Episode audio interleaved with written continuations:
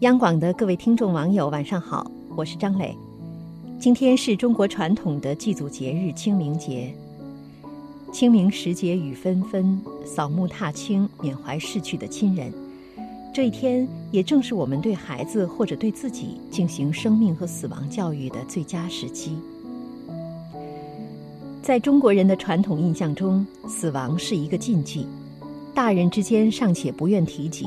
更别说和孩子讨论这个话题了。我们小心翼翼地避免着谈论太多，死者已矣那种小心谨慎的避讳，似乎是一种约定俗成。华东师大的一份调查结果显示，百分之六十三的家长难以接受向孩子开展和死亡相关的活动。每当孩子问到死亡时，家长的回答都是。其实他只是睡着了，或者他去了极乐世界，那里没有病痛。大人们认为孩子太小，什么都不懂。其实那是我们根本没有找到正确的方式。万事无不尽，徒令存者伤。当我看到身边有长辈去世，家长们都在采取隔离死亡的方式教育孩子，我突然明白，死亡教育不仅是孩子需要面对的，更是大人们需要正视的。逃避的态度并不会让孩子感到好受，反而会有可能导致悲剧性的后果。因为好奇而尝试死亡的滋味儿，或者。因为疏导不畅而留下心理阴影，或者因为太轻视死亡而在遭遇挫折时选择自杀，这些都是死亡教育缺失的表现。古代社会，孔子说：“不知生焉知死？”就是说，生的事情还没搞明白，谈论什么死呢？可是忽略死，怎么可能更好的生呢？白岩松说：“中国人讨论死亡的时候，简直就是小学生，因为中国从来没有真正的死亡教育。”马东在《奇葩说》总结说：“如何面对生死这件事，是我们汉文化缺失的一课。循环往复的避而不谈，导致成年人对此也一脸茫然。其实，死亡是人类永恒的话题。”没有人能够绕过去。对于幼儿的死亡教育，更是十分必要的。在今年两会上，建议全民开展死亡教育的话题让人眼前一亮。北京大学肿瘤医院主任医师顾进提出，很多癌症晚期患者饱受病痛折磨，但是家属往往会拒绝舒缓治疗，怕认为不孝。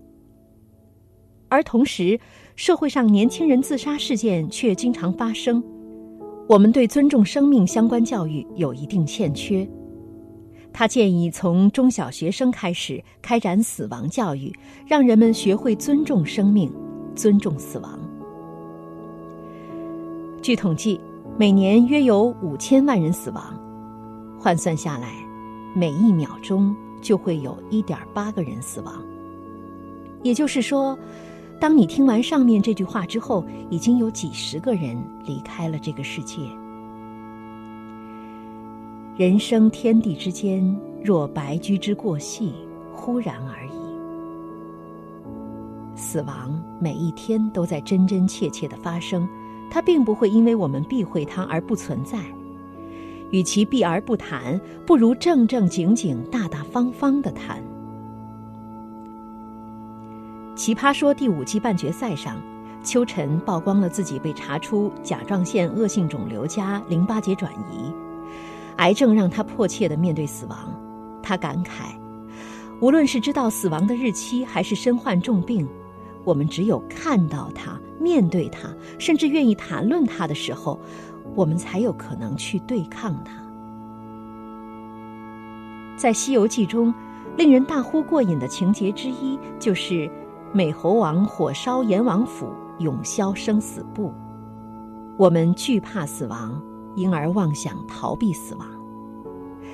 但正如史铁生所说：“死亡是一个必将到来的盛大节日，它终将到来，我们无从躲避。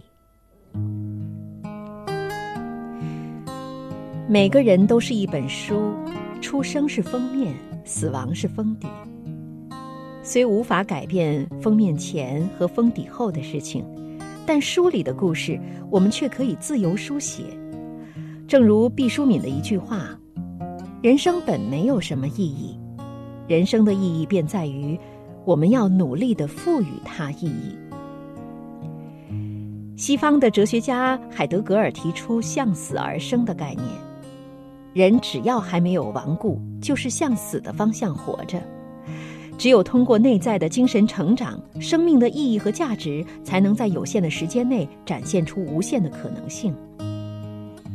面对死亡，我们反而更容易得到顿悟，了解生命的意义。我们都需要补上这堂课，因为关于活着这件事，死亡是最好的老师。学者萧公琴曾感叹：“中国人的价值追求太单一了，大家都像一个经济动物，金钱成了衡量一切的标准。一个重大的原因就是我们缺少了死亡教育。其实，在这个世界上，无论我们拥有多少车子、房子、金钱，当死亡来临的那一刻，却一样都带不走。唯有……”人生体验是可以带走的。那么，你是否曾思考过，在死之前，你想要如何过这一生？有一个著名的演讲，说的就是这个主题。在死之前，我想，演讲者因为挚爱的离去而开始思考很多关于死亡的事。开始思考那些在他生命里真正有意义的东西。可是，就像他所说的，人们太容易被日复一日的琐碎困住，而忘记什么才是真正重要的事情。他跟朋友们一起把废弃建筑的墙改造成了一个巨型的黑板，然后在上面写满了同一道填空题：在死之前，我想。今天，我们把这道题也留给你。有时，人生就是需要一个期限，使我们产生动力，扭转自己的人生。祝各位晚安。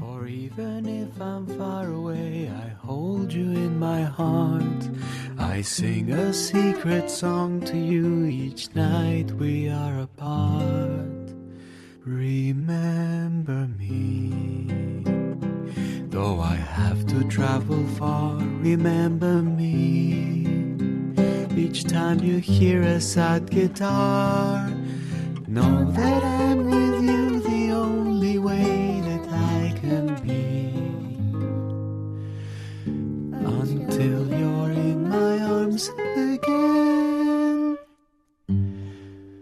breathe.